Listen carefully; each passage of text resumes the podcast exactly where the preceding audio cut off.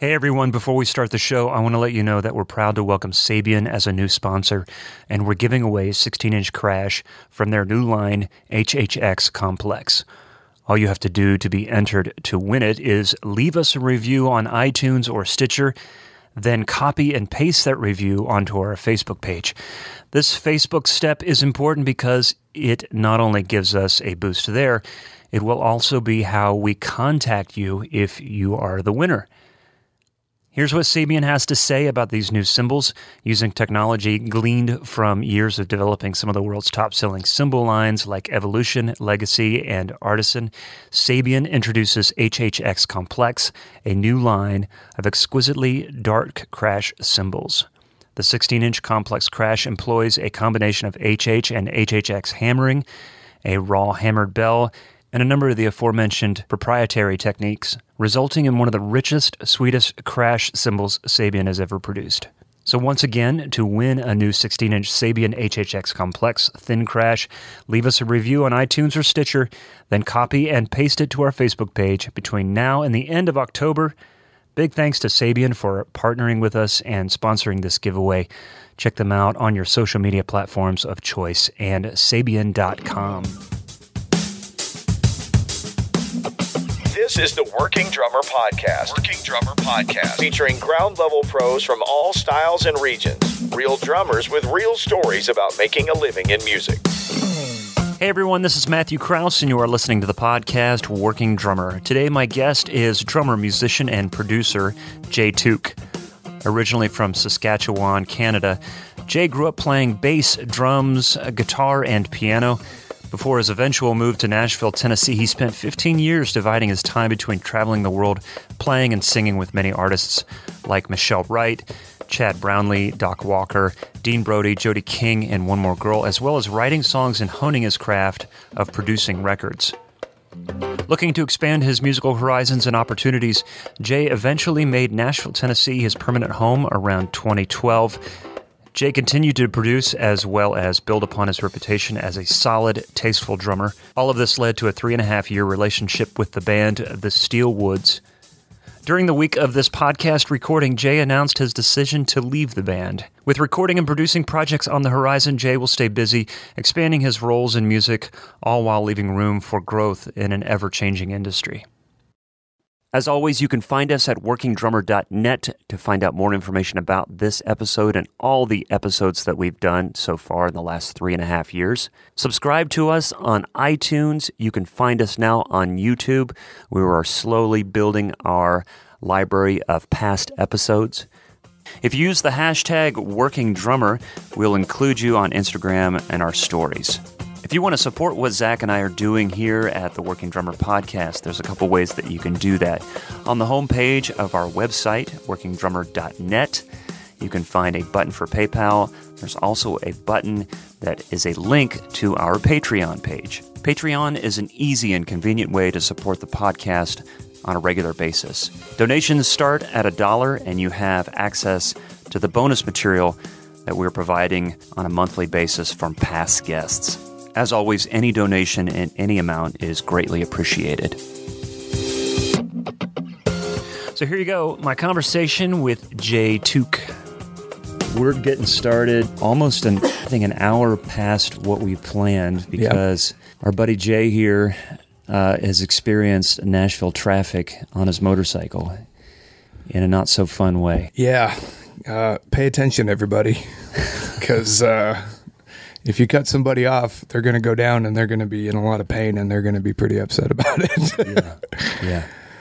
You've got the boots, the smashed steel toe, and the ripped jeans to show that with with with blood and, and scratches and everything, man. So seriously, like we're glad you're here. Uh, we took a little bit of a break uh, to chill out uh, a little bit and had some coffee and a beer and a cigarette, and I think we're I think I think I'm I think I'm good to go now. I've, Okay. uh, I've, I've I've come down out of the uh, the shock ether. I think I'm doing all right. So, oh my gosh. man. Is the bike g- gonna need like repairs and all the? Oh yeah, I tore. Uh, there was uh, uh, one of the pegs came off, and uh, one of the, uh, the one of the mirrors is out. Tore a couple tail lights off.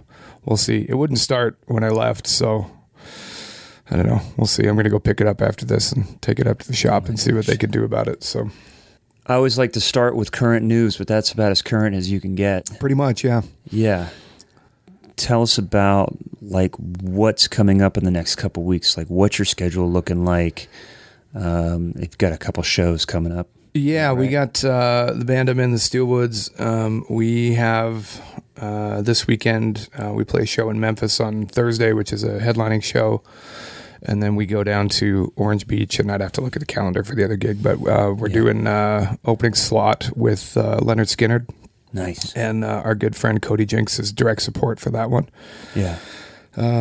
so that's going to be a good time. Um, we we've toured a lot with Cody, um, and he's uh, that whole camp has really become good friends. You know, we all everybody talks to each other all the time, and Yeah. You know when they're in town, some of his guys live in town. They, they'll come over to the house and we'll grill out and do stuff. And you know when Cody's in town, um, he'll come by and we'll drink a beer and hang out on the deck and just catch up and That's nice. it's good. It makes it makes that's the part of touring that for me is is the best is when you when you meet these camps and these people that you get to you get to make these relationships with. You know, when you meet some some folks that are uh, uh, just kind of realize that you know we're all in this together, and you know there's a there's a real camaraderie that happens from that. Yeah. And I I really I love that kind of thing. I don't like being on tours, and this hasn't happened for a long time. I mean, but um, in the past when I was living at home, I'd been on a few tours with artists I'd been playing with where we were the opening artist, and uh, you know, people can be a bit uh, bougie. Is that maybe the word? Sure. You know what I mean? It's just people don't. Uh, they're not really. Wanting to make friends they're just sort of there getting in and out and you know there's a bit of a feels like there's a bit of a hierarchy to things sometimes and i'm not a huge fan of that kind of thing so Right, right. I, I mean, no matter how you slice it, being on the road is being on the road. yeah we're all away from our families and Yeah. we're all trying to achieve the same goal you know and it's nice when you run into like-minded people like that on the road like you know the we've toured with blackberry smoke. Those guys are the same way. And the whiskey myers guys out of texas like you know everybody's friends. And it's like oh yeah it's so great. We couldn't you know everybody's excited that we're getting together you Yeah. know text messages go out the week before yeah it's gonna be fun man it's gonna be great you Yeah, know, that yeah, kind yeah. of thing so Sometimes the hang is the only thing you have. If you're if you're playing in these venues or the like these large sheds where they're out in the middle of nowhere, there's no place to go. And sometimes that can be the joy of traveling and touring is you'll be in these cool towns and you can check out, you know, uh, different places, coffee shops, and you know, um, what am I thinking? Um, we do a lot of pawn shop hunting pawn shops. Man. That's what I'm. Yeah. There's there's a lot of uh, you know gear acquisition syndrome uh, guys on our bus, so we Exactly. you know we spend a lot of time on Craigslist and and uh, just you know oh this is cool you know uh, Yeah. Johnny Stanton who's our bass player he and he and I especially we go back and forth quite a bit about just goofy old some weird Italian bass made for one year in the 50s that we'll you know we'll find some random thing or you know we'll go out and hit pawn shops and just look for odd stuff and I found some pretty cool stuff. Because you're not going to necessarily find that stuff at a decent price in a town like Nashville or No. Chicago or a place like that. It's going to be like uh, Manhattan, Kansas. Yeah, You know, I've had good luck in Omaha, Nebraska. exactly. Yeah, I bought uh, I bought a, a 30s Leedy uh, eight lugs uh, six and a half snare um, out there for 100 and, I think it was 125 bucks. Did, did, did that end up on the last Steel Woods record? It did, yeah. It's on uh, it's on a couple of songs. Um, it's uh, it's a pretty specific drum. It kind of does one thing really well. yeah, yeah, yeah. Um, you know, when you need that uh, kind of mid-tuned open, you know, the ring is just enough in tune with the track kind of thing. It, it does that really well, and it takes the uh, muffling really well. It's got a it's got a really unique low end to it. Like it's not like a a, a modern drum where you can. I find uh, anything newer, you get a lot of accelerated, like 125 hertz, like the real kind of sound with it. it This Yeah. this one is just like tune it down a little bit and, and throw a you know a big fat snare drum on it, and it's perfect. That's it, all. it almost out Steve Jordan, Steve Jordan a little bit. this is what you describe to your spouse when they say, why do you have all these snare drums? Well, um, let me explain to you. 120 hertz with this new one. See, yeah. She just goes, "Do you really need it?" And I go, "Yeah." Okay. do you? Especially for the price. I, you know, it's so funny. Like when I first started working retail, I thought, man, there's all this these beautiful new drums, and I bought a few expensive ones, but it was always the fifty dollar, hundred fifty dollar, two hundred dollar drums that ended up I ended up on recordings. Mm-hmm. You know, so it that began to infiltrate my collection. Is all these cheap drums, you know, or cheaper drums. Yeah. you know, And I think, I mean, I stopped really caring about gear. I used to be, I mean, I used to own seven or eight sets of drums and bags full of cymbals and just all this crap. And it, and once I, a long time ago, I kind of figured out that you can kind of make anything sound good if you, if you, sure. you know what I mean? Like I, I've done some of my favorite uh, drums that I've ever heard, like even like cheap old export kits on a recording, sound amazing. Yeah. You know, um, and but yeah, I know what you mean. Like I've got this, I've got a bunch of just cheap weirdo drums that just do the thing better than anything else. You know, One of the things I, I want to get into is this whole like your change in approach or your perspective on playing, how it changed when you decided you wanted to move to Nashville. We'll get into that as far as like sound. But that's the one thing that I've noticed about is almost doesn't matter the gear. It it's it's your approach. It's the touch and tone because we've all we all were at that moment that we all had that moment in life when we heard the drummer sit down on a cheap kit and just made it explode and sound amazing. And you're Yeah. like, what happened? How does this player sound like this? And I don't on the same set of drums. so much of that. I mean, you're right. It is so much in touch. It's like guitar players. I mm-hmm. mean, or bass players, even anybody that really anybody that plays a stringed instrument. I mean, like you can have the same guitar player or have uh, like four different guitar players pick up the same guitar through the same rig, and it's going to sound exactly the same.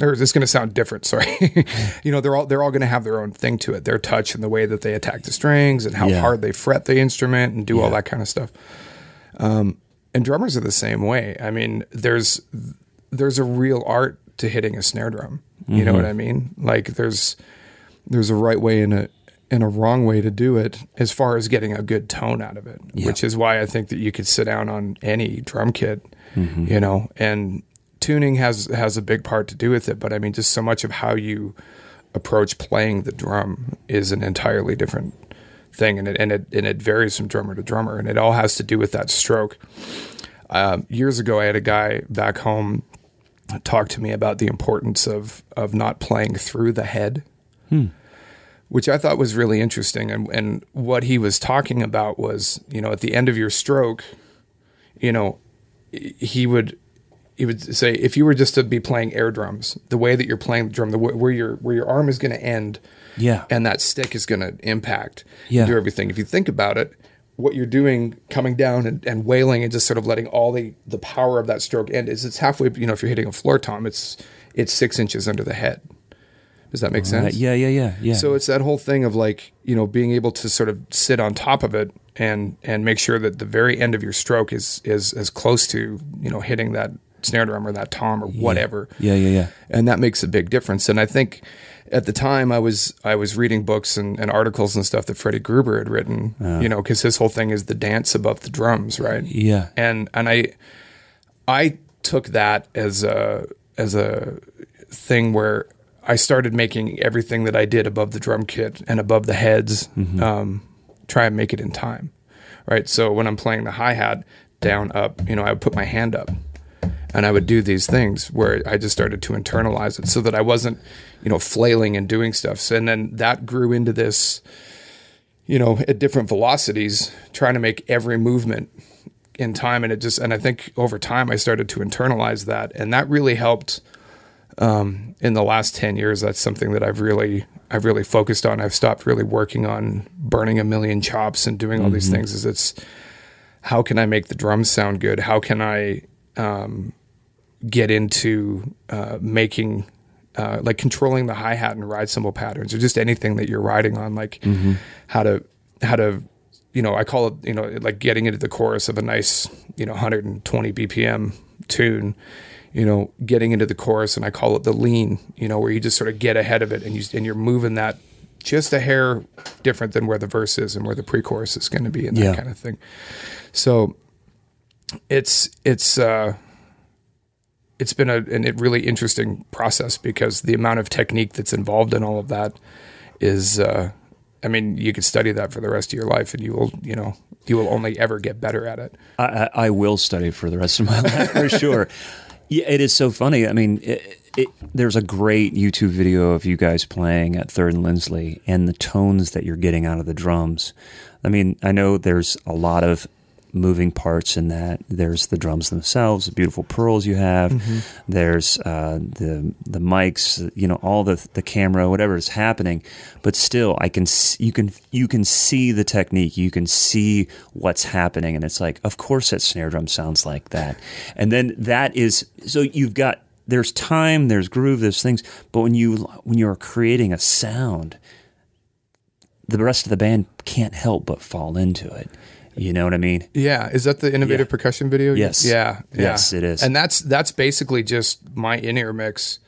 Um, I took and you know I, I took the audio from that and just leveled it up. But that's, I mean, there's No. not a lot going. That's the sound of the band Yeah. in my ears. well, I'm I'm kind of ins- inspired to to touch on this subject a little bit. We don't get a lot into mechanics or gear or technique, but I'm kind of on a kick ever since I uh, had a conversation with with Todd Zuckerman more about just the relaxed grip and really being conscious of tone as part of the skill set that I'm personally trying to develop to be a better recording drummer. Uh, because we are all thinking about chops and, and all these different things or or playing at a high level. But part of that that gets glossed over is your tone and your touch, your consistency. And the what you're describing to me that that t- keeping time opposite of when you're striking the drum is a big part of creating that groove, creating that tone. Um, and it also looks cool. You know, if you turn the sound off, you'd be like, that's and and you know so and this I think this is important in the age of social media. Everyone's scrolling through their phones and nobody has the sound on, and every once in a while you see that drummer playing, and you're like, I don't even want to turn the sound on because that because that looks exhausting. Yeah, and then there's that one like, what's going on here? And then click the sound. That's what I thought I was seeing. You know what I'm saying? you can almost just tell. I mean, you can, Yeah. you, know, it, and there's like, you can, I, I'm the same way. Like, you can watch a guy and, and just go, this isn't going to be good, you know? And, and it's not to be judgmental or anything, No, but no, it's like, it's, it's like this guy got a couple of cameras and, and he's got a couple of good hashtags and he's got a bunch of followers, but he shouldn't be doing this. You know, he shouldn't, you know, putting that stuff and you can just, it's that inefficiency of motion for me right, right. you know right. all of my favorite drummers early on when I got into, you know, just outside of playing over Def Leppard and ACDC tapes in my room when I was a kid, when I really got into stuff like watching, Da- do you remember with Dave Abbruzzese from Pearl Jam? Yeah, yeah. You know, the first time I saw him play was that unplugged thing. You know? Yeah. And he's got this fluidity to what he does. And it was just like, that was kind of the moment for me where it was like, man, that's just, it's such a great thing to just watch him do that. And I, and I borrowed so much from him. Will Calhoun, mm-hmm. you know, I remember being 15 years old and getting the first Living Colour record and seeing them play on the Arsenio Hall show, you know, and just like, he's got that thing. It's his fluidity of motion, and it's not. He's not working real hard, but he's doing a lot. But Yes. and and you know, even the guy that the the what was it, Chuck something, the house drummer on the Arsenio Hall show, played open handed. He had a big rack. It blew my mind when I was twelve You're right. you know, but all of that kind of thing, and there's there's really something to be said for that, and and and there's a there's a big generation of um, guys that have come up uh, with drummers that will uh, I won't name names, but uh, have been known to put their hi hats really high up in the air. You Okay, know, you know what I mean. The yeah. the kind of Travis Barker thing. And Tra- I think Travis Barker is the exception to the rule because he's when you listen to him, he just sounds like a guy that's that he really knows what he's doing, you know, and he's he's a great drummer, but he's bred this thing of, you know, cymbals up really really high and the hi-hats are up really high and the toms are real flat and there's all this distance that you have to cover to play something.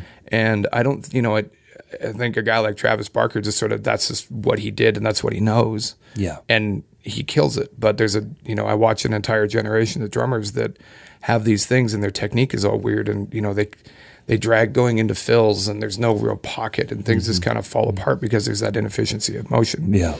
You know, so I- It is, it is really interesting because every that is what's unique about our instrument is there's so many ways to set up the drums, and when you just sit behind someone else's kit, you're like, wow, like either how does this player do this or this is a great idea. I need to do this myself. Yeah. You know, and you find that thing, or what is it about your setup that may be keeping you from doing the things you want to do? yeah.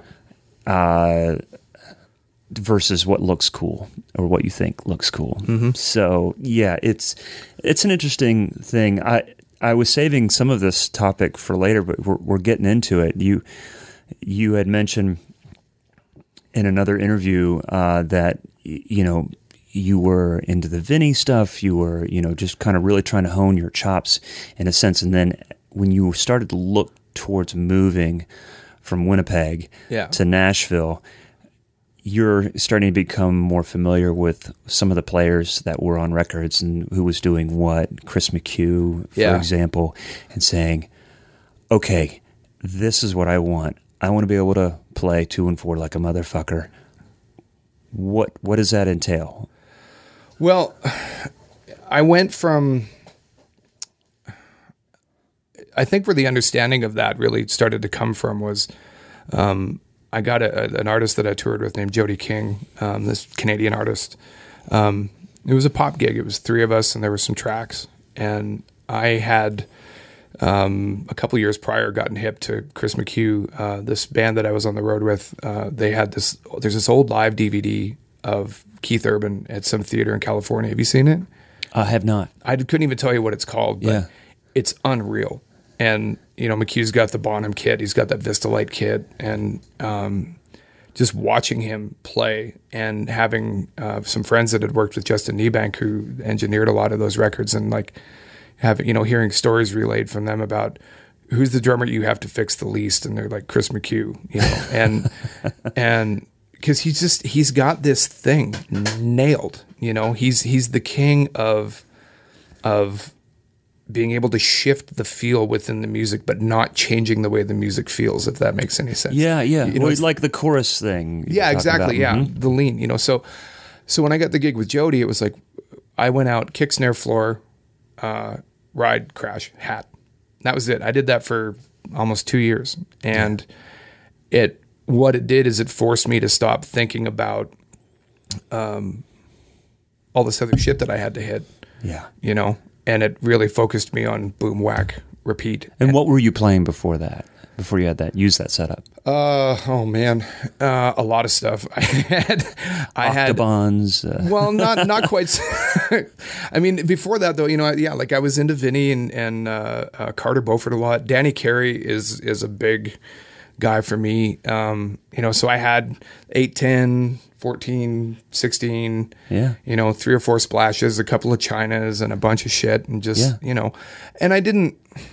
I mean, it could be. I, I, maybe I overplayed a little. I, I don't know, but I probably did. But you know, it was just that thing of of I was I was more worried about all the other shit that I had to hit. this is a safe space, Jay. You can tell us anything. Okay, yeah, I was I was burning over over Jesse's girl. That's what I was doing. As long as it wasn't uh, uh, Tennessee whiskey. Yeah, no. um, you know, and that, so I, I had a lot of stuff up, but I really wanted to get good at because I just started recording at that time too and getting asked to play on things. And I wasn't happy with what I was getting. You know, I'd, I'd, I'd go back in the room and I'd be like, yeah, this is good. There's like six bars in the verse that are really slamming. And then everything would just go to shit after that. You know, and I realized um, that every and every drummer does this about it's the whole thing about and I probably talked about this in that other interview, but it's like my philosophy is you're gonna if you're not internalize the time, you are gonna kind of rush or drag your fill into say the chorus or into the verse and where you got to settle in right? And mm-hmm. when you're younger and you're you know you're playing eight bars and you know because when we all sit down and play eight bars we go ba bagadum at the end right? Well for me i was thinking about oh i got this really cool lick. I've been you know working on one of the Gary Chaffee books or something. And i was mm-hmm. like yeah i'm going to burn this really cool linear phrase over you know into the chorus and whatever. Mm-hmm. And you stop thinking about the time and you stop internalizing Yes. that. Yes. you know what I mean? So that was that was a big thing for me, and I started doing this exercise that uh, my friend Marty, this bass player that I played with, who got me into James Brown and Clyde, you know, the whole funk drummers thing, and like really that kind of thing. Is I would practice at 60, 80, and 100 and 120. And I go 60, and I would play quarter notes for like 10 minutes. You get quarter notes on the hi hat, Just yeah, two and four on and the snare drum. and just play that and get it and fight that thing at the end of the eight bars to do the bagada or whatever you know Yes. Pat Boone Debbie Yeah. Boone you Yes. wanted to do at that point.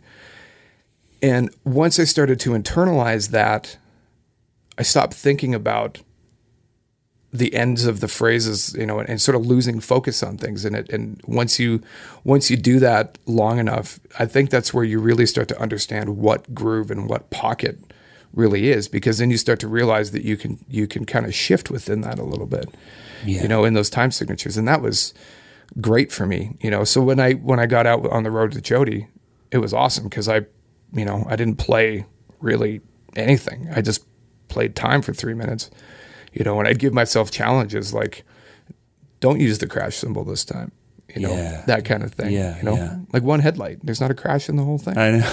I love it. and it's perfect, you know, and that's really hard to do, Yeah. you know. Oh, it's yeah, very because it's, it's instinctual, and where does that come from? And limiting yourself. I, I did the same setup with with a with a girl I worked with for a, a little while, and I liked myself most of the time after almost every gig. Yeah. like there's there's there's so much technique to be learned to play a million notes and play any time signature over anything. And anybody that's listened to, you know, progressive music in the 80s, like in, you know, the drummers I listed, like Danny Carey and, and uh, Vinnie Colaiuta and, and Carter Beauford, those are three of the best guys uh, at that, in my opinion, because there's always still pocket and feel to what they're doing Yes.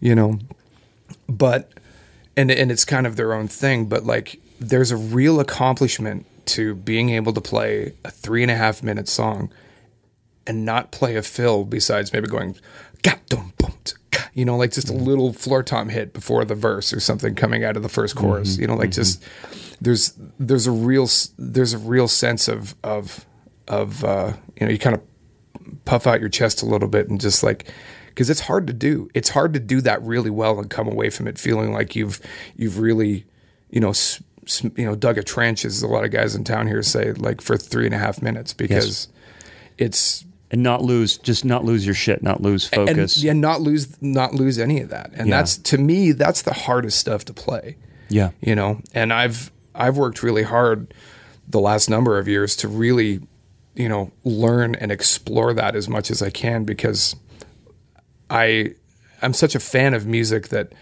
and i'm older and i don't want to you know i don't want to go in and burn a bunch of notes over some tune and just like hey look what i can do and all that kind of stuff like i really get off on playing a song really really well you know And don't expect to get a lot of praise from young drummers at your shows.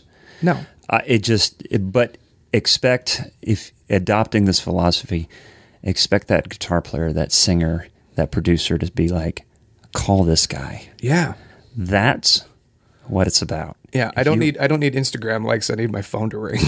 you know, That's yeah. and that's what it boils down to. Sub the title of this podcast has you've you've you called it, man. Totally called it. I don't need hashtag likes. I need phone calls. Yeah, Well, I th- th- that reminds me a couple takeaways from that. I I love this idea of not forgetting the time when that fill comes up because I am so guilty of that, and and and and I know that it's like I know that that's the right thing to do, but to practice, to put that in practice is the thing. Uh, there was a an interview I don't remember years ago that I I read or heard with Matt Chamberlain, and they said, "What are you thinking about when you play a fill?" And of course, his fills can be so just um, I don't know, they're just so linear as far as nothing gets interrupted. It's not like groove, comma fill, comma Yeah. groove. It's not that. It's just you just you feel the transition. You feel this lifting of the verse going into the chorus. Yeah. the way he plays. Uh, but that, but he's like, I just concentrate on the time and where the click is when I'm playing this fill. So he's letting his technique, his instincts take over while that part of his brain is going, Where's that click again? Where's this time feel? Um, and staying focused on that. Not being a slave to the click, but but hitching your wagon, if you will, to Yeah. the time so that that remains you you remain grounded, I think is what you're trying to say in the time Yeah, in the basically. tempo without losing it and and putting more weight on that than the fill itself. Yeah, because you can ruin something.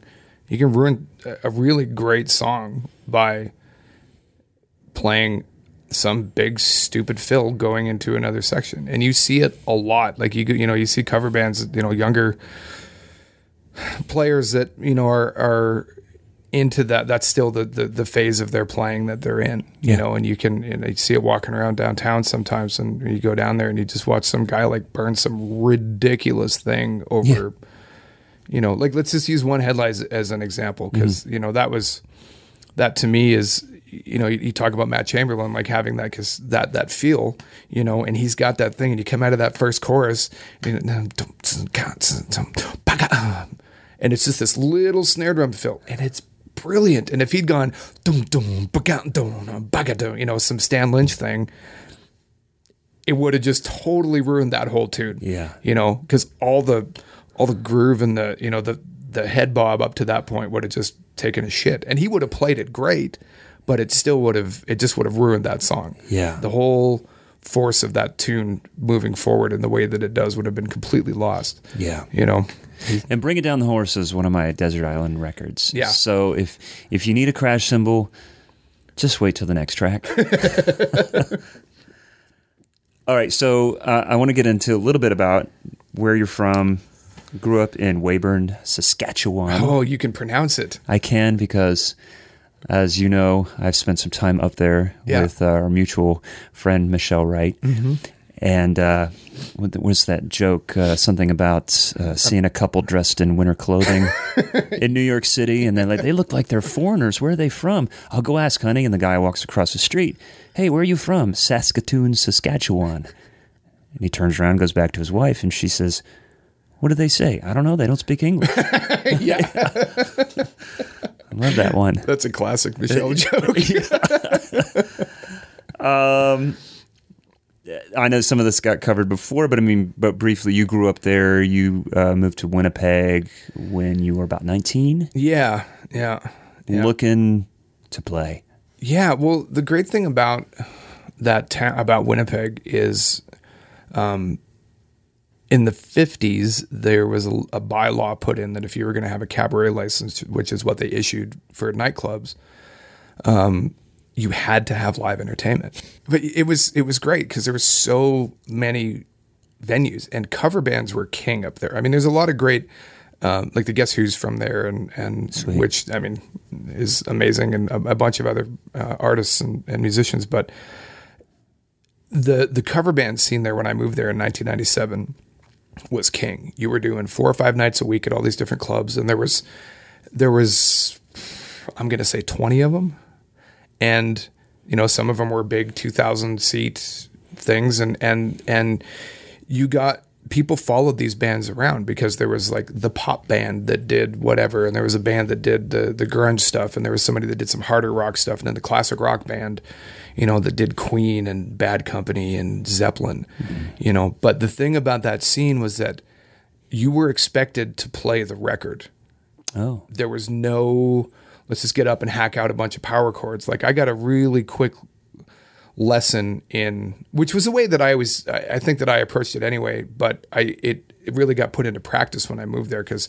when I play along the records in my in my room before I moved out there, I mean I was learning the record. I wanted to know why the kick drum was a little busier and for those about to rock than it was in the verses, you know, and I did all that kind of stuff. So, but those bands were amazing. Like everybody sang, you know, there was, it's before even tracks were really a thing. I mean, you, Roland kind of had those little uh, 3.5 inch floppy disk. Okay. Do you remember those? Yeah, yeah, for you sure. know, there's one band I played in that we used those, but it was you. Everybody was expected. The bass player played the part from the song from the record. I was expected to play, you know, no extra crashes, no extra anything. It was just you're going to go up and you're going to reproduce this song as closely as you can. Yeah. and and I think that there's an art to that. I think For sure.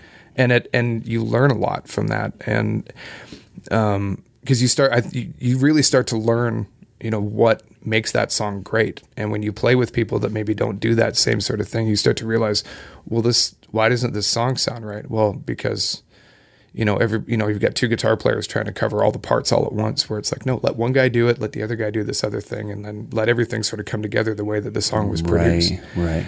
and my takeaway from that was was uh, I think it really just instilled this level of of respecting songs and music for what it was, you know. And when you, so when I get called for things like, you know, we'll use Michelle, you know, the mm-hmm. Michelle Wright gig. I mean, take it like a man, you know. Yeah. That song, I don't even know who played on the album. Do you? I don't, and I should. It might have been Paul. It feels like Paul, Yeah. but I need to know that. We should I'm ashamed. I don't know mm-hmm. that. Both of us should know that. I know. Double ashamed. Yeah. That is a great example, though. Because that kick drum pattern in the chorus is very specific. Do you do the hi hat thing? In the chorus? It's it's in the verse. Okay. My my my my my, question is uh is, is a no. Okay. I think maybe I sort of hit the odd syncopated uh, upbeat, but I uh I it's was not a straight eighth thing, but anyways, not to take away, but yeah, Yeah, but it's it's you know it's that thing of like learning that kick drum pattern in the chorus because it really moves around and it changes a lot and it's it's it's it's so much uh, a part of the feel of that song that if it's not there, it's not right. yeah. Every other every bar changes ever so slightly. And it's brilliant. I don't know. Yeah, yeah. I miss those days. I miss the days of getting called for gigs and and it's not just four on the floor, boom gag, boom boom gag. You know, there was that was that was a really great period in Nashville drumming in in studios. Is you know guys making four bar phrases for kick drum patterns. you Yeah, know? like yeah. it's a bit of a lost art. But anyway, um, what were we saying? Well, what you learned when you were in Winnipeg, and Right. and and kind of how it prepared you for Nashville. At what point were you looking to move? Uh, okay, and and I should also let people know you play other instruments. I do, yeah, yeah. I, I own a bunch of them, and they occasionally get played. But yeah, I mean, at what point? Like it, it was really around that time that that uh, you know I was probably about twenty eight or twenty nine. I'm forty one now. Um, where, I started to, I, I got a gig doing some with this band called Doc Walker, doing Yeah, utility Yeah, those guys are great. yeah, you know, uh, doing some utility work um, and like guitar teching. I was kind of doing like three jobs, so I'd go up and play banjo on a tune, and yeah. you know, on that kind of thing. And um, Chris Sutherland was the drummer on that. Do you know Chris Sutherland? I think I'm, I've probably saw him play. We did a couple opening shows for them. Yeah. and they were awesome. Yeah, Yeah, and the drummer was amazing. yeah. Suds is, I mean, he was, he is, he's an amazing, amazing drummer. But, um, but it was right around that time that you know I, I was getting into the whole Nashville thing because the first tour I did with them, we were out with uh, uh, Dierks. Okay, So, and this was like 2007, you know, and I and I remember, you know, I was still, I wasn't really, I didn't know much about country music. I had to Google who Dierks Bentley was because I didn't know. What is a Dierks? What is a Dierks? You know? Yeah. And Siri, what is a dirk? everybody try that right now. yeah, that's right. you know, and but I remember sitting there and just being like, "This is really cool." And then I, you know, that I go back to that Keith Urban DVD I talked about, getting to look at that stuff, and it was like, man, I, I'd love to go down there and just see what I can see, Yeah. and see what I can do. So, I started coming down uh, with artists that I was writing and producing with. You know, Right. we'd come down to do writing trips and whatnot. And then it was towards the end of that Jody King gig where they were taking six months off to write a record. And we came down and did a showcase for a label here with them. And, and I got to know the city a little bit. And I was just like, I had nothing going on for six months. And I was like, well, fuck it. Let's go and just see see what I can figure out, mm-hmm. you know. And it was it was just that challenge of, you know, what because you have no idea what to expect. I mean, Winnipeg is is an amazing music scene, but you know, I came up in it, and I I was fortunate that I was busy there, and I worked a lot and uh, and whatnot. But it was this whole thing of let's go to another country and let's go to this city where all these drummers, you know, like uh, that I I was studying, you know, that kind of pop country, just or just good rock playing kind of thing, and Yeah.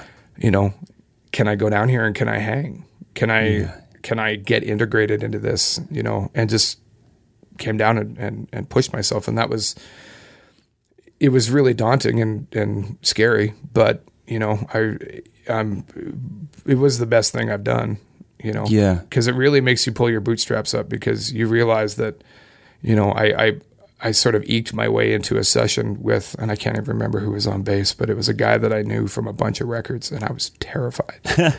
you know, I'd never seen really a Nashville number chart that I understood. Yeah. and you know, I'm in this session, and I'm and I'm and I'm sort of like the kid cheating in school. I'm watching everybody. I'm just sort man. of looking over the shoulder, going, "Oh, that's what they're doing. Okay. Oh, that's what this means. Okay, cool." it's just like and you don't want to ask questions. You Yes. just want to be like, "I got this, sure." But yeah, I do. I yeah, Yeah. I, I feel like like that there's some parallels to your journey and and and and what I wanted to do when I left Columbus. Like, I loved Columbus. I love the scene. I learned so much. Great players, uh, good places to play. But I had to challenge myself. It wasn't about moving to a music city. It was about getting out of Columbus to see if I could do it. yeah, exactly. You know. Yeah. And and and it was. Did you entertain the idea of other places besides Nashville? Uh, I had a place in LA for about six months. Okay. and that was uh, kind of an experiment uh, just to see um, what was going on. I I didn't love L.A. Um, and I wasn't there a, a lot. I paid rent for six months on a place there, but I was on the road a whole bunch. But everybody that I met, um, and maybe I didn't give it enough of a shot, but I just I didn't ever really feel like I, I settled into the the the uh, the motion of that city. Yeah. like there's there's a certain energy to the way that whole place kind of vibrates. You know, it's yeah. this it's this really interesting hive mentality of you know the traffic and the people and the Right. You know, everybody. I, I just never felt like I met anybody that didn't have an agenda. You know, it's like everybody's got a screenplay in their pocket, and everybody's trying to tell you about who, what party they were at last weekend with, fucking Keanu Reeves or whoever. You know, just whatever. It's just, it didn't really seem like there was a whole lot of community, and so I just, I, I decided to. I went back to Winnipeg for a little bit, got rid of that place, and then it wasn't long after that that I moved here. Gotcha. Yeah, Yeah. I haven't been out there, but it is interesting just that there's so many different takes on the LA scene compared to here and you know just how that fits for some people in their personality or the music or the scene or whatever and how New York may fit, Chicago may fit, you know. Yeah. But as far as community, there is no denying that Nashville there is a music community, there is a drumming community. There is that. Um, my co-host Zach, based in Atlanta, he's finding that in the last three or four years that he's been there, and uh, and and loving that scene.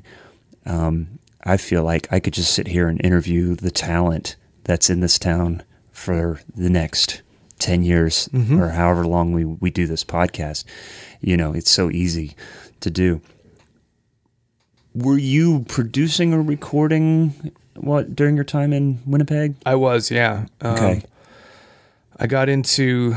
I mean, I was in in in bands and and just. I mean, I, I was I was immersed in it. That's all I did all day, every day was music. And whether you know, I worked at a part time in a music store and um, started to intern at a couple of smaller studios around, and was able to get some really great positions and learn from some really great engineers and producers and you know and i, I always knew early on uh, what a producer did um, i was huge into def leppard when i was a kid like i was 10 years old hysteria came out my cousin played me i think it was don't shoot shotgun which is a on the side b of the cassette and i just something about it just Google Google cassette. Those you need to. Siri, what is a cassette? Siri, what is def leppard okay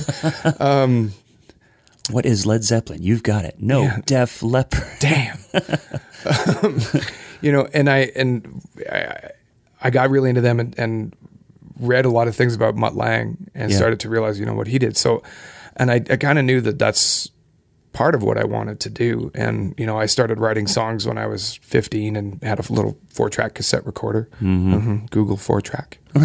Um, and, you know, doing that, and then so then anyway, fast forward to moving to Winnipeg, I I got to intern with uh, at a couple of studios there with an engineer named Paul James who worked at Compass Point in the Bahamas, where they cut Back in Black and Oh wow. a bunch of stuff like that, and um, he was just a wealth of knowledge, and I wrapped cables and made coffee, and you know, just tore his ear apart anytime he'd let me do it, and so I got into recording bands and just sort of working with things, and working on my own projects and whatever. And then um, in and around you know 2006, 2007, I I charged my first artist for recording them and went down there. And I had I I did relatively well. I did this. I recorded this band called The Color, this Christian band um, that is still extremely successful up there um, and are starting to break into the U.S. And we had a really uh, a really successful record with them. Um, A couple nominations or awards. yeah, they won. So the Canadian Dove Awards are called the Covenant Awards, and they got nominated up against bands like Thousand Foot Krutch and Manafest and all these massive, you know, U.S.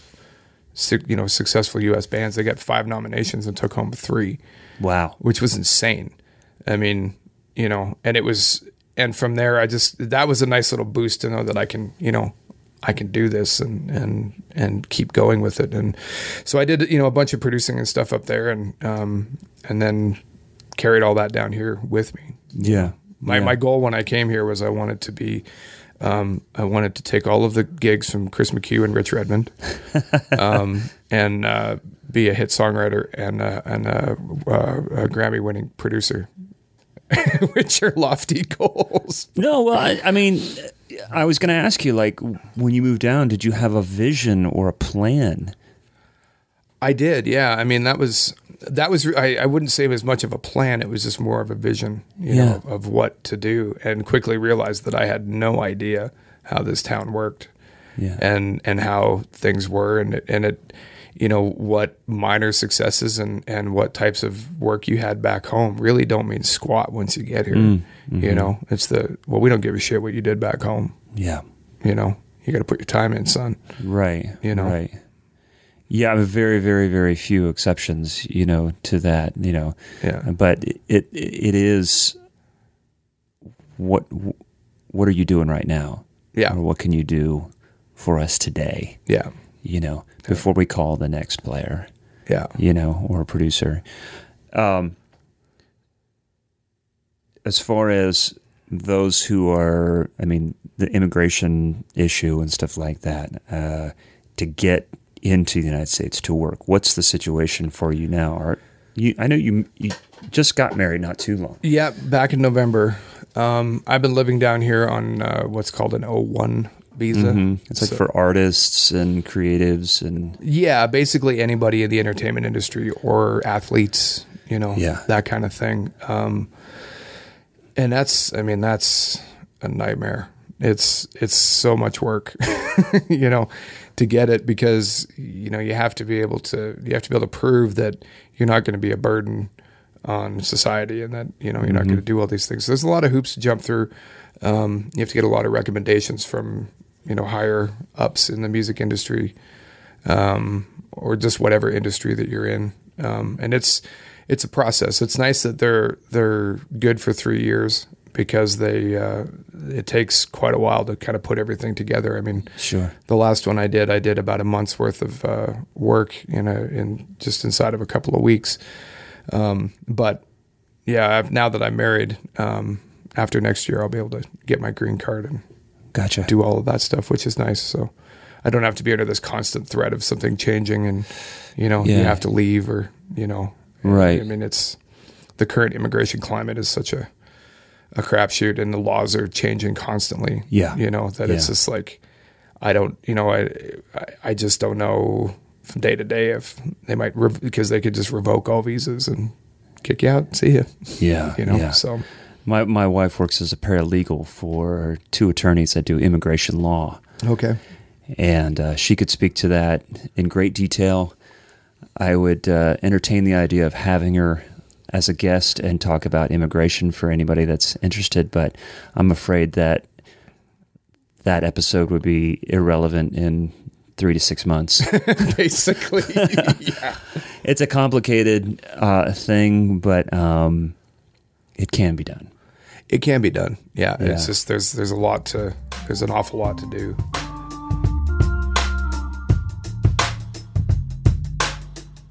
I want to ask, uh, talk a little bit about Steel Woods. That started for you back like three and a half years ago. Yeah. was Yeah. when that whole thing started. That band started uh, with uh, Wes and Rowdy, who's the singer guitar player. Uh, The two of them um, came together um, and kind of had a vision for a project, you know, and took some time and got to know each other and to see if it was the right kind of thing. And then it's the, the process of it all coming together. Um, Wes and his wife used to come down uh, wa- and watch this Wednesday night thing I, that I was telling you about before with Jen Friend and all those guys. Uh, they would come and watch us almost every I don't know if we were recording yet. We were talking about this before. As uh, the, some of the, the you were playing down at Crossroads when you are relatively new to town. Relatively, yeah. yeah. Okay. I mean, the first year that I was here, I was back and forth a lot, um, back to Canada because I still had a couple of gigs up there that Uh-huh. so I was getting flown back and forth a lot. But um, but it was playing downtown for I played downtown pretty consistently for about a year and a half. Uh-huh. Um, and this gig that we had uh, uh, Wednesday nights at Crossroads, it was a six to ten shift. I mean, it was no country. We did lots of Stevie Wonder, and you know, we did "Tempted" by Squeeze. Oh, know, that's cool. Like fun tunes, you know, and Right, it was right. it was great. And so Wes and, and his wife Taylor would come down and, and watch us, and I kind of got to know him a little bit through that, just in saying hi and in passing kind of thing. And and Rowdy, the other guitar player, had come down and watched us play because he's good friends with uh, Tyler Powers, who's uh, Yeah. you know a mutual friend of ours, and um, he uh, so that's how everybody kind of became aware of each other. And, and Rowdy had uh, um, had asked me to come and play on some stuff with him. And anyway, so fast forward to you know a few months after that, uh, we I was playing with this guy named Jacob Stiefel.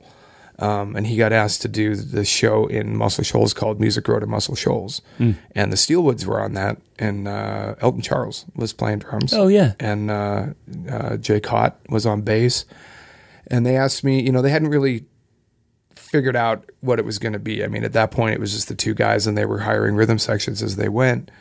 Um, and they asked me, hey, you know, Elton's not available for a couple of these shows. Um, can you come in and do this thing, these shows in Nashville? I said, yeah, sounds like a good time. And then um, Elton got busy with Thompson Square and other things that he was doing. So I just kind of, you know, I was there playing with them for a couple of months, you know, doing shows. And then it became this thing of, you know, do you want to be a part of this full time? Yeah. And, uh, you know, at that time it was like, yeah, sure. I mean, we were doing like one or two shows a month, maybe, you know.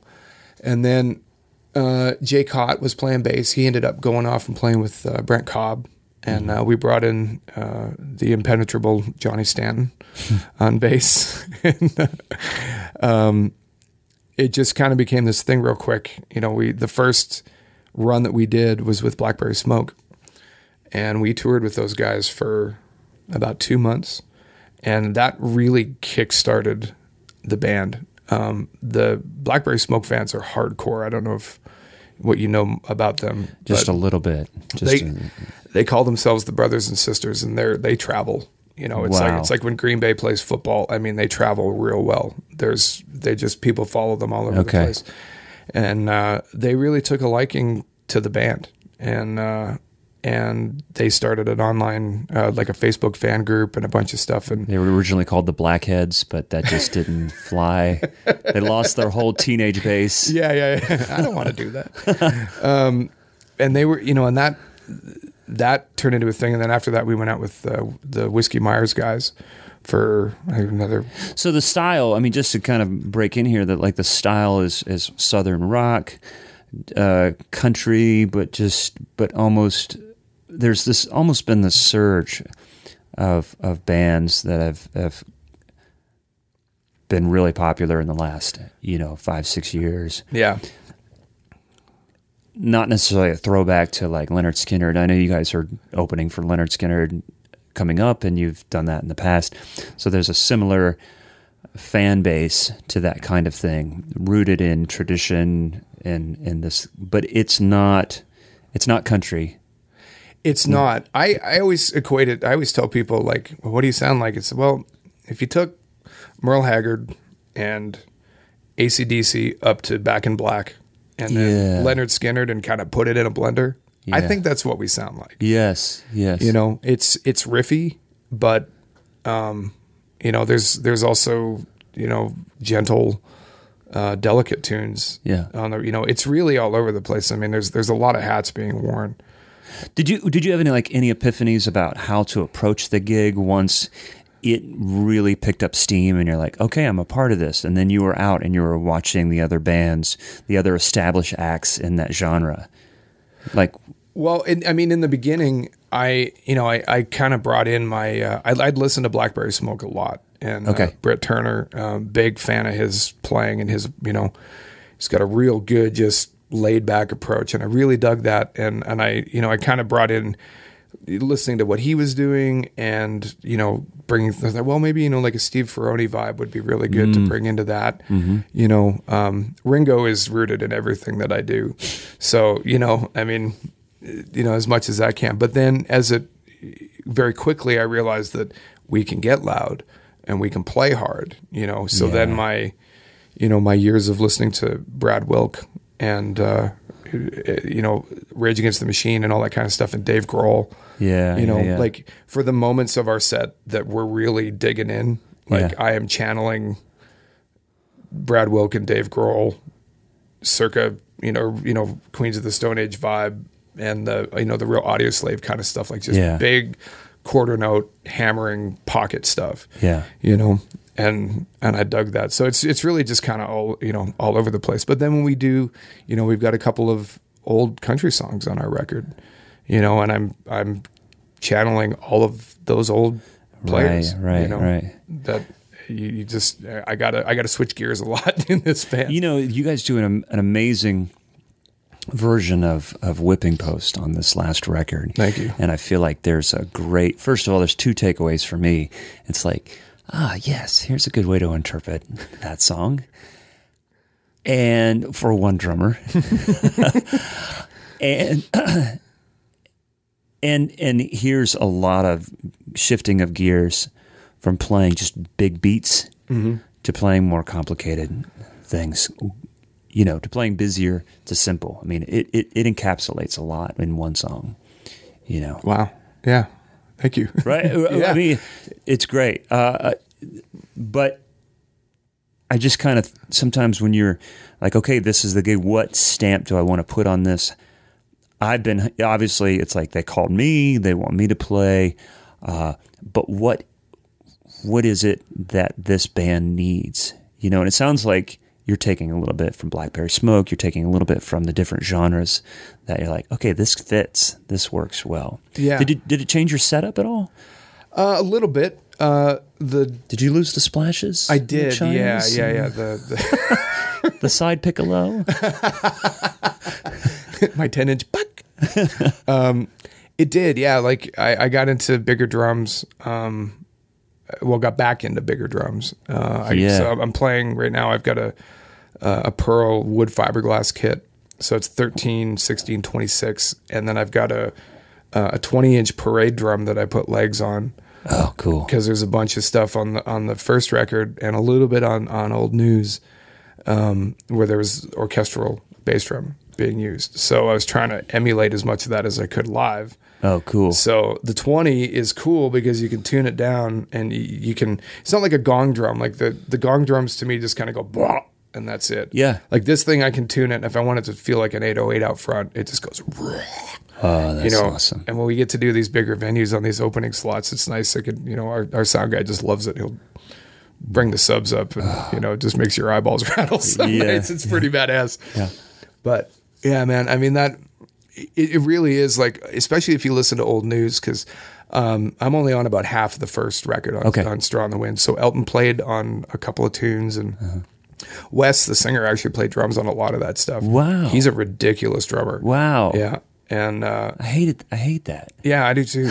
You know, I've really been in so many bands with the drum. You know, somebody plays drums and, and does it really well. yeah, You're just like, man, just leave me alone. Do your thing. yeah, yeah, Yeah, that's great. yeah, it's good. So, but on the new one, like coming into it, I mean, we'd had two years on the road at that point to really kind of hone in what we were going to be. But I mean, yeah, it's it's really just you know it ranges from you talk about whipping post like that mm-hmm. that version of that came out organically because I'd never the the Allman Brothers weren't really a big thing in Canada. Mm-hmm. So I'd heard whipping post, but it wasn't like you know we're gonna when we're 50 and we're smoking pot and listening to music like we're listening to Sabbath and Metallica and you know it wasn't really that thing. So the first time that I ever heard the song really was playing uh, that Wednesday night gig with Tyler. Oh, guys. cool. Yeah. You know, and they're like, "We're gonna do whipping post," and I just was like, uh. It's an 11, man. Come on. Yeah, but that was the thing. Is just like you know the the the bass player's like, yeah, it's eleven eight, then it's six eight, and I'll I'll cue you when it's coming. I'm like, all right, screw it, let's go. And that was that baga down down gotta down down gotta gotta down down. Um, probably comes more from the Dave Brubeck stuff that I listened to, like the Blue La Ronda Turk. Blue Rondo a la Turk. That's right. yeah, you know that da da da da da da baga da baga baga baga baga da da da da da da da da da da da da da. It's great. That's that's where I learned how to play it on meters. Was that song? It was just like one two one two one two one two three one two. You know, learning how to count that stuff. Yes. So the bass player kicks the head off, and it's like, all right, mm, baga da da da ga. So that's just what came out, and then it's like, okay, it's six. Good, sit here, and then everything else, you know. And once I kind of had a handle on the tune, we played it a lot more, and it evolved into, you know, well, this is fun. What kind of? It's I'm, I, the whole thing. I'm just ripping off Danny Carey. I'm just gonna call myself out. You know, there's uh, there's that whole four over six thing at the end of the solo that I do, and the tom thing. Like, if I had an eight and a ten, it would sound like Lateralus. That's basically, you know, I'm I'm I'm borrowing really heavy from that part of my life. Yeah, you know, and it's uh, yeah. It's, No, it it it it's fun, man. It's fun. You guys have a you guys have a, a couple covers. I'm trying I'm trying to remember what what the other one oh oh uh, Southern accent. Uh, just kind of a tribute to Tom Petty yeah, for sure. Did that it did, was that like after he passed and you were like we have to do this? Well, yeah, it was yeah, it was a decision that was made. Um, they wanted to so the the the vinyl is four vinyls, and so it's side A, side B, side C, and then side RIP. Oh, So that's why there's whipping post. Um, Yeah. There's the southern accents. Um, the and the other two. Oh my god, I'm blanking. This is embarrassing. um, but you know, it was that thing of like, yeah, we're gonna. You know, they they came in and when we started doing pre-production for the record, and says we're gonna do a Tom Petty song, and I was like, are you sure? Like, I'm I'm all for it, but I mean, it's Tom Petty. You know, Yeah. it's that's for me. That's kind of hallowed ground. You don't you don't touch the Beatles, you know, Mm-hmm. unless you're going to do something. And and we put that whole you know thing together, which is basically just Wes started singing and playing it, and we just we played it about three or four times, and that's kind of the arrangement that came yeah, out of it. Yeah, You know, it's such a great, such a great song. Uh, 2016, I think, was such a brutal year it really was. for artists. We lost so many people. I was still in the touring band and part of our show was doing snippets of artists that we lost, and our set list kept growing as everyone like, oh, okay, let's do this David Bowie thing. Okay, let's do this. It's like, my gosh, stop dying. We're losing all these people. Yeah. What was the production vibe during the two records, or maybe the se- the second record? The second record, which since you were fully involved in the second record, Yeah. was there a producer brought on board? It was all pretty much self-produced. Um, the the whole process for that, uh, Wes and Rowdy uh, write all the music pretty much. So they had, you know, kind of they've been putting songs together, writing together, and writing independently of each other and with other people and that kind of thing. And we were in Texas for uh, a couple of weeks, and we had a few days off. We got an Airbnb and um, set up in the garage and uh, just jammed Nice. and worked on the tunes, you know, and it was awesome.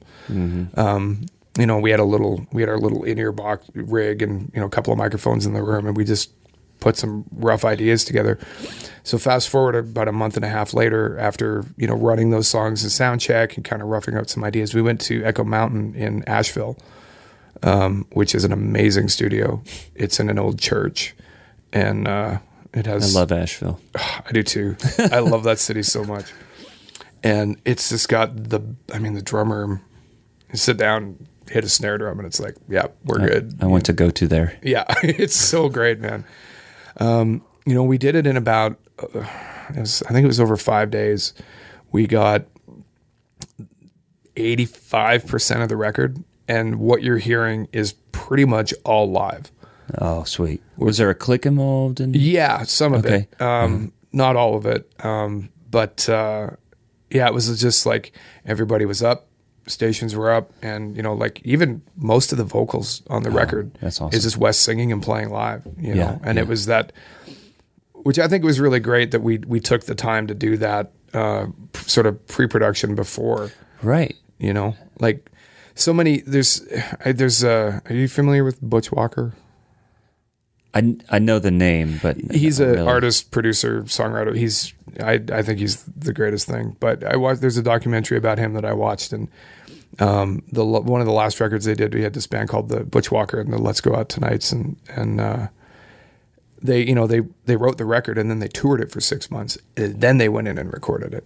Oh, that's awesome. And there's a real thing that happens when you, excuse me, when you get to play that stuff um, live together before you actually get in the room, because then you're not thinking about it as much. And and and I think to listeners, this seems like, oh yeah, duh, of course, this seems normal.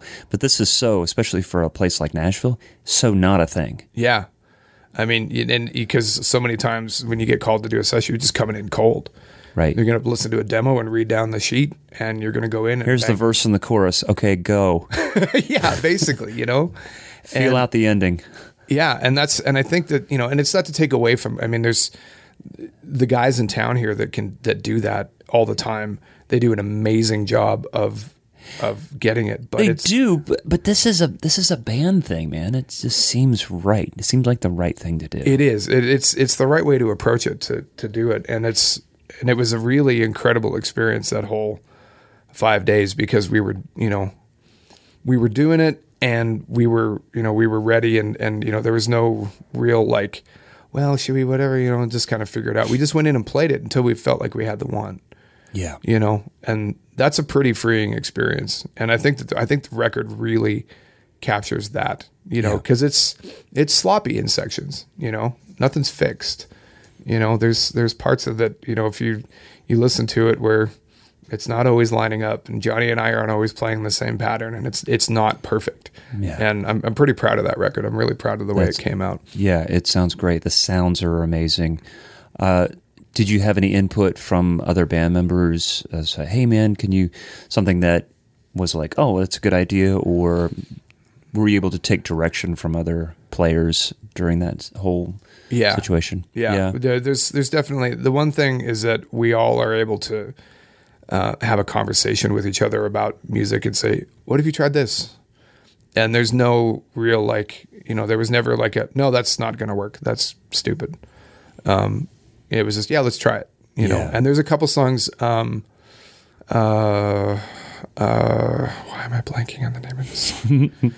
uh, the uh, We can look it up here. yeah, we can look it up. Um, I was in an accident today. Sorry. My brain's been rattled. It's your excuse tomorrow, man. Um, seriously, man, why am I blanking on this? Uh, compared to a soul. So on compared to a soul, there's a Wes had a really great idea in the solo. There's a, there's the back half of the solo where it's just quarter notes bashing on a crash. You know, very very Brad Wilk.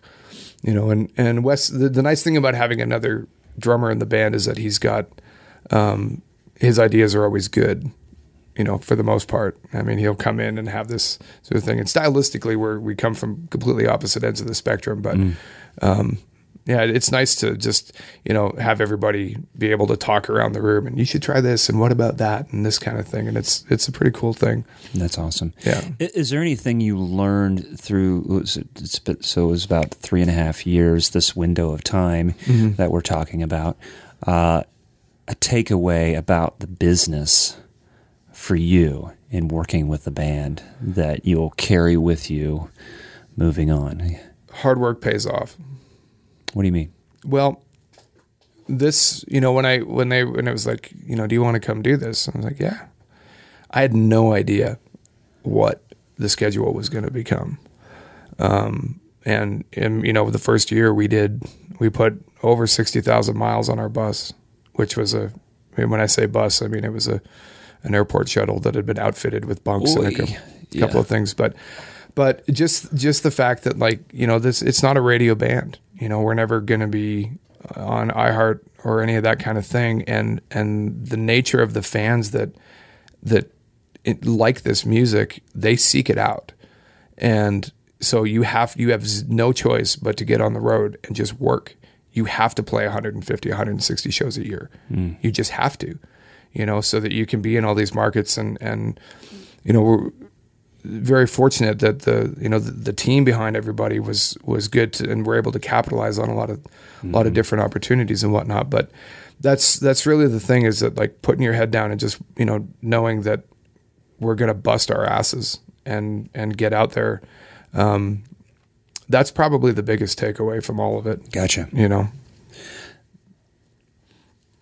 Is there? I know that the, in the genre you've explained it in kind of just many different ways, kind of how rooted it is in reaching this fan base. It's just it's as roots as you can get. it really is. Yeah, Yeah, but I mean, f- to be in a band in 2019 is just has probably uh, unique challenges that you only find now than say 1979, right. 1989. Or even 1997. Yeah, you know, or anything. Yeah. I mean, the the biggest difference between I one of the biggest differences between now and like even you know when I was in my early twenties and I was in a band yeah, and you know we had we toured and did things is the internet wasn't really a big thing. So there wasn't excuse me it wasn't uh, as big a thing. And you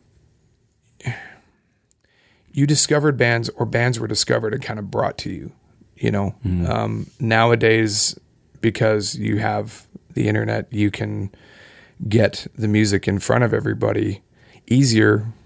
Um, but it's just so diluted because everybody and their mom is putting out music you know and doing stuff so i mean that's By the way, my mom's new record drops tomorrow. cool yeah Okay, cool. Sorry, go on. what's it called She hasn't told me. yeah It's to be released. Um, so it's it's a lot different in that like I think that you've got given the the right opportunities you've got the avenues to reach a wider audience faster True. you know and I think that you know the the self-made um, career is a lot more achievable I will say um, in that you can go out and you can you know with you can get out on the road and play in front of people, but also much easier keep in touch with those fans because they're going to follow you on Instagram and Facebook. And Yes, if you have a mailing list and you do all of these things, like there's it's really opened uh, things up to you know being able to go out and just do it on your own. And if you've got a good head on your shoulders, um, and you're able to make some decisions, I mean, you can put yourself, you can find yourself in positions that are beneficial to you, as opposed to you know 20 years ago when I was in a band and you know uh, we'd go on the road and you're you are playing to the staff and you are playing to the whatever right, right. you know you're going to do that a lot longer you know in hopes that you're going to get a meeting with so and so at the label or you're going to you know when you're uh, when you're traveling in the part of the country where there are label offices trying to get somebody to come out or trying to take a meeting or trying to do all those things. I mean it's it's it's a it's different but it's the same and right it sounds like you you know back then you had to rely on the machine to take over and and promote you and get you in front of people now you can do it on your own terms but also keep in mind it's going to require you to spend a lot of your time reaching out to those people, keeping your Instagram posts up to date, yeah. doing all the social media that I think a lot of us despise mm-hmm. and have this bad taste in our mouth. But especially if you're pushing, I mean, we we're happy to do it for the podcast. I mean, it's something that you know Zach and I have have learned to manage in in, in a way, especially. Uh, because we feel passionate about this project. Mm-hmm. Um, if it's certainly it'd be weird to turn it over to somebody else uh, because this is this is our this is our baby, mm-hmm. and if your band is your baby, then yeah, get on it, man. So that when you go out and do those shows, you're playing in front of people.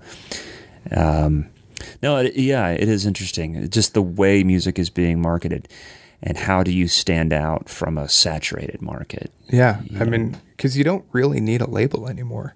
Yeah, you know, if if you know how to how to work advertising online and do all of that stuff, you don't like you don't need the glorified bank loan. Right, you know, right. you don't you don't need to go hugely in debt just to repay something for the right, next five years. You know, if you're smart about it and you know how to work the system, I mean, you can you can do it. And you know, case in point with so many people that have become celebrities just yeah. for being for not doing anything other than just being you know famous you know this has been a, a great experience moving forward looking at the rest of the year you're putting your focus on doing more producing again mm-hmm. uh, writing playing with different people so so it's been brought to my attention recently. You are going to be leaving the band yes. and focusing on these things. So you've got a couple of shows coming up. So people are, going to have an opportunity to see you. Mm-hmm. How many shows are left with these guys? Uh, I have three shows this weekend, and then that'll be that'll be it. That'll be it. Yeah. Okay. So after that, where is your focus? I've got uh, well, I've got a couple of EPs uh, that I'll be producing um, between now and the end of the year um, that are locked in. Um, one of them is this artist named uh, Kenny George, and uh, from South Carolina, I think. Um, but he, uh, a, drummer friend of mine named Randy Borkowski, um, plays with him, and just he sent me a video of of them playing live, and the guy's voice hit, and I was like, wow. That's awesome. He, he's just, he's got this thing. It's kind of like Bob Seger and Johnny Cash and maybe Bryan Adams. It's all it's just there's this raspiness, but yeah, there's this yeah, yeah. there's this real like um, solid manly timbre uh-huh. to what he does, and he writes great songs. So um, I'm looking forward to that one. We're gonna. We're, are you gonna? Are you just gonna produce, or are you gonna also play drums? I'm just gonna produce this one. Okay. Because um, his band sounds great. That's uh, great. Randy's a great drummer. I and I haven't done that in a really long time, so yeah. I don't. I don't know what I'm gonna do. We're gonna go over to uh, Welcome to 1979. Okay. Which is one of my favorite studios in town, um, and uh, just because it's got a really good vibe, we can cut to tape if we want to. Uh, Chris Mara, who's the owner and the head engineer over there, is amazing at his job, and he's an incredible, incredible guy to work with. Um, so doing that, and just you know, um, yeah, I've got uh, uh, some projects coming up between now and the end of the year, which is going to be good. And then, you know, it's still open to the idea of, of uh, going on the road and uh, you know doing some other things. But uh, yeah, I'm I'm looking forward to getting to spend some more time in the studio and Nice. You know- it sounds like closing one chapter and opening up a new. You have some things on the docket, but also keeping a frame of mind open to other projects, new things. Yeah, I mean, you just because you just never really know what's going to come down the mm-hmm. pipe. You know, mm-hmm. it's you know, and my entire time in Nashville, which is you know coming up on eight years. I mean, it's it's been an exercise in appreciating what the world throws at you. You know, because my my grand and very naive illusions of what I wanted to do when I got here um, are way off the mark of what I'm actually doing, you know. Um, but it's great, you know, and and, Yeah. and I like I I- it's I love that at every turn in this town, you never know who you're going to meet, you never know who you're going to run into, you're never going to know what you're going to get asked to do, and it's pretty awesome. You know, because you find yourself in these positions. If you told me when I moved here, yeah, in four years you're gonna you're gonna be in a band and you're gonna be you know traveling around all over the country, doing 160 shows a year, you know, playing with Skynyrd and all these other bands that you love, I would have been like, you're on drugs. You know, there's no fucking way I'm doing that. So Well, what is there a way that you market yourself as a producer or a songwriter? a lot of it's just kind of word of mouth. You know, I uh, I guess it falls in the same as playing gigs. It really does. I mean, you know, I I don't have a website. I probably should. Uh, I know my manager would really like it. I know Chuck would love it if I had one. But you know, I'm just I'm on Instagram and Facebook, and I mean that seems to be enough for right now. Um, and you know, if people hear things that I've worked on and they like it, they you know they they'll know how to find me. Yeah. You know, it, it really is this. yeah. It's the word of mouth thing is is pretty key. What is are there is there a company or a name that you kind of hitch your name to production company or stu- other studios? I know you work with Sean Power, Yeah, the Hilson. Yeah, my the the company name that I, I go under is uh, is uh, Penny Arcade Productions, um, but we work out of Sean's space, which he calls the Hilson Studio, and uh, it's a great little. I have my mix room there, um, and I do a lot of overdubs and certain projects. I w- I, I choose where I want to record projects based on the drum sound that I need Okay. you know Yeah. because it doesn't really matter too much where you record guitars because it's- Right. most of the time it's close mic'd Uh huh. you know you're not really getting a lot of the room sound so Yeah. you know the important the most to me the most important part of the character of a great record is the sound of the drums Yeah. you know and there's a big difference between recording it in your garage versus but sometimes that's the right thing you Right. know you know you just and i've i've worked enough here that i know uh, I have my spaces around town that I like. I know I like to go to. So if we're gonna, you know, if we're gonna cut the band at uh, like Welcome to 1979, that place does a certain thing really, really well. Um, our drum room at Sean's place is great. Um, it does the big.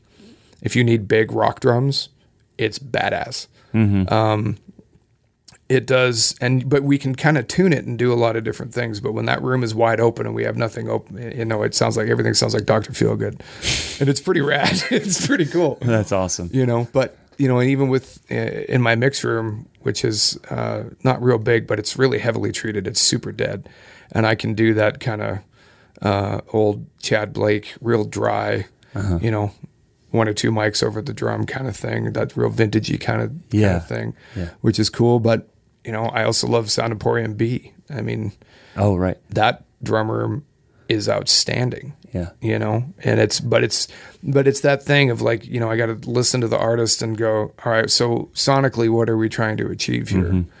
and i always start with when they you know send me a night five examples of what you you know you think you want this to sound like so i can listen to it and go all right we can do this here at my place or we got to go out and do this you know if we're gonna get something like that and uh it's pretty fun. It's a pretty fun brush to paint with, you know, knowing like being able to go into these different rooms and and and get these really how the drum sounds change dramatically from place to place. It's it's pretty cool. I think it would be a blast to be in the studio and work with a drummer playing. You know, uh, to to be there either producing or assisting or doing something. I, I remember running into Trey Gray years ago at, at, a coffee shop and. I was like, man, what's going on? He's like, oh, I'm working on this record. And all the guys are here. We're taking a break. And oh, man, cool. Are you playing it? I'm producing and playing. Nope. I'm not playing. I, this guy's playing drums and he's badass. It's going to be great. And I'm like, what? Like, that's a thing? Yeah. I was like, that would be fun. Just wear that hat, just not have the pressure of performing. yeah, well, that's that's the thing is that like you know the things that I do play on.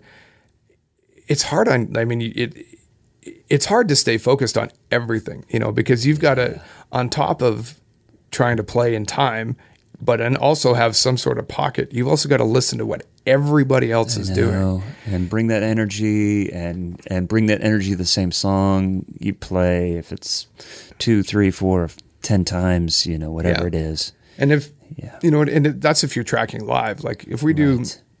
If we're building tracks as we go, it's a little easier because sure. then I just have to focus on, you know, thinking a few steps ahead, knowing that you know I'm gonna play the drums this way to this acoustic vocal thing, and then we're going to build a track around it. You know. Yeah. So sometimes you get it right, sometimes you get it wrong, but. I want to talk about one last thing. Yeah. Uh, I want to talk about endorsements. Mm-hmm. It was a, we used to cover it uh, here and there, um, but I think it's time to kind of get back to talking about it because I think the landscape has changed in the way people procure these endorsements. Uh, because there was a time when you could go to these companies and uh, say, "Hey, I'm I'm uh, working with this artist, or we're on tour, we're doing," the, and those things are all still important. TV time, uh, you know, just getting people getting eyes on what you're playing. But now with social media, there and YouTube, there are people getting endorsements that have never been on a tour before. Mm-hmm. So, can you speak to anything in regards to that? It is the landscape is a lot different for sure. Mm-hmm. Um, because you know, I, I, you're right. Like it's all they're looking at people who have followers versus function. Mm. Um, and that's I think that that's a big thing. Is that's the first one of the first things that they they look at. I think um, I've I've uh, been talking to uh, a cymbal company that uh, you know I've, I've had a hard time getting in with just because of I think because of the fact that there's they're more looking for guys that are going to be on Drumeo and they've got you know hundred thousand followers on their page and that kind of thing, and that's just the way that the you know the the market is. Um, as far as endorsements are concerned, I I kind of fell into the thing with Pearl. I mm. mean, I I was uh, I was at NAMM here uh, probably four years ago, and Tom Hurst is a good friend, and I was just walking around looking at studio gear and kind of nerding out, and I was getting sick of the noise, and I ran into Tom. I was like, "Hey, I'm gonna go get some lunch. You want to come?" He says, "Yeah, we're going with all the guys from Pearl." And do you know John Farquharson? I don't think he's so. the new. He's the the artist rep at Pearl now. Okay. And uh, I met him and uh, Kevin Packard um, over there, and uh, we just went and had lunch. We started talking, and uh, it just sort of came from that lunch. And they came to a show that we were playing, and um, you know they brought me over to the the facility, and and uh, you know I I'm not I'm not super present with the drumming thing online. I I I don't push that agenda very often, mm-hmm. but they were interested in having me on board, and uh, which was very cool. Yeah, and uh, brought me in, and then you know I got on with the innovative percussion guys um, a couple years ago. Another great company. Yeah, you know, super great. You know, the people the people are what make it. You know, it's not endorsements for me have never really been about um, flying a flag of of look at me, look at me. I've got you know I'm endorsed by everybody, mm-hmm, Cymbalt mm-hmm. and all these other you know stupid yeah kinds of things. Like it's it's just more about I have a need, you know, and you know this being on the road. Like sometimes you know shit'll break. Like a you know I go through snare stands quite a bit because I, I, tend to destroy snare drums pretty hard. Um, um, but you know, it, it's it's great because John at Pearl is just I can hit him up and be like, "Hey man, uh, this is a thing," and it's handled like that. I don't have to worry about it, Right. You know, and they they that's that's to me what what is the most important thing in in having these relationships with this company, and you know, and you've got to fly the flag for them and do that other thing, but. And that's the thing. I think sometimes so, for some of us, it's it's a difficult thing. A part of the contract that you have with these companies is you have to do these shout outs. You have to make sure because they're expecting that relationship in return. Yeah, um, So yeah, you do you do have to do it because I think I, I'm I may be projecting here, but I, I see so much online that turns me off that I'm apprehensive about doing what I need to do for uh, the companies that support me, and uh, at, at times, yeah, uh, but um, but it gets done. Yeah, because they take care of me. So I'm like, yes, of course I'm going to say this, but please know these guys. There is a, this symbiotic relationship that has to happen. yeah, Yeah. It's entirely true, and you know, I don't know that I will ever be the guy that's going to put up a multi-camera setup in my studio and sit and try and and burn all these things because a lot of the companies, the the the the artists that they promote, Yeah. not not every company, but you know, you see the you know the things that they push. It's always just some you know, it's always some kid burning away in his room, or you know, doing that kind of thing. And I don't know that. I mean, I would I would never do that. My videos would be way too boring because Well, it may be it may be you know who the artist rep is at that time, or or who the, the marketing team is looking for. You know, and if that changes, then maybe that opens up the window at that company. You know, I think Yeah. I think you're right. I think the takeaway for this conversation might be: look, if if you're really interested in this company, you may have a hard time getting in with them at this point, but um, you know, there's a there's a stick company that I'm I want to I'm, I'll be courting for an endorsement here soon. I- yeah, and I don't I don't know how that's going to go, um, but I really love their sticks, and I think that to me is kind of at the core of it. I want to endorse a company that I've been with because I like the product. You got. They, I think that's another thing they look for too. Is that maybe that's something you've been playing for a long time. Yeah. you know, with within reason. You know, Yeah, yeah, for sure. you know but i mean yeah i don't know it's it's such a it's such an interesting game and it's a lot different than it, it even 10 years ago how it used to be Yeah, you know? yeah, yeah. I, I, w- I wouldn't discourage anyone from, you know, following that path to get the endorsement from a company that they're really interested in. Um, keep in touch. It is about relationships. It is about uh, so start at the very beginning with a phone call, an email, follow up, be present, uh, and keep in touch with these people. yeah and do it just do it for the right reasons you know There you go. you know Yeah, yeah, don't an endorsement endorsements are going to get you gigs you know what i mean? Like it it doesn't it doesn't it doesn't mean anything. I mean it's it does. I mean it's you, you get these relationships but it's so many I, I i've in the many years i've met so many people that you know have oh i'm a, a dw and sabian and Yeah, yeah, vic you know i've got all the big companies and it's like cool what are you doing? Yeah, yeah. well yeah. nothing. Cool who gives a shit then? Right, right. you know, I mean, if the whole point is that you you need to love the gear and and Yeah. and then if you're out on the road, they're going to take care of you. Yeah, you know, yeah, and that's yeah. that's what that relationship is about. Right, and then you get to be the the dancing monkey on stage that goes, "Look at me, and I do all this stuff, and Mm-hmm. these drums are the best, and these cymbals are badass, and these sticks never break. Go buy them. Mm-hmm. Yeah. that's all you need to do. Right. you know. So, big transition for you in the coming months. Mm-hmm. Wish you all the luck with, and, and excited to hear about the new opportunities that are coming your way. Thank you. The records are great to listen to, and s- super great stuff, and to hear what you're doing as a as a player and and all the other things. Um, and we've already. I, I like to close with what's coming up, but we've already kind of Yeah, yeah, yeah. We've already covered that. I think the more important question is how are you getting home? His bike is smashed, if you recall. the Yeah. Beginning of this. I uh, I think my wife will be picking me up. yeah. Yeah. Yeah. Well, man, we're glad you're safe. Thanks so much for doing this. Thanks for having me, man. Um, and excited to follow and see what's up next, and and finally to meet in person. Yeah, right? because we've known each other probably for what four or five years or so. Yeah. Um, and I do realize I did see you at Forks, but I was like, I think that's Jay Tooke. And then you left, and I was like, maybe not.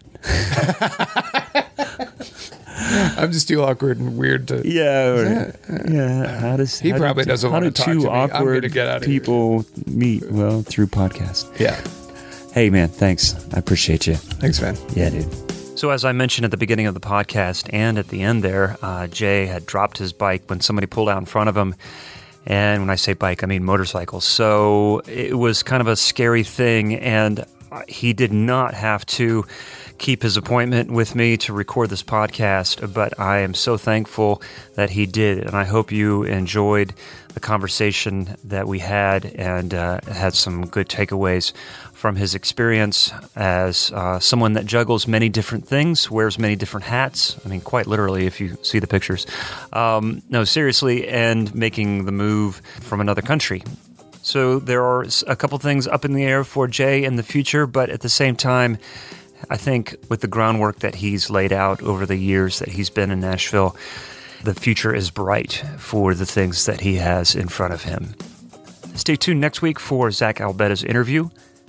October 23rd, if you are in Nashville, is the date that we would like to see you. We have a free seminar at Drum Paradise where we had our 200th episode recording.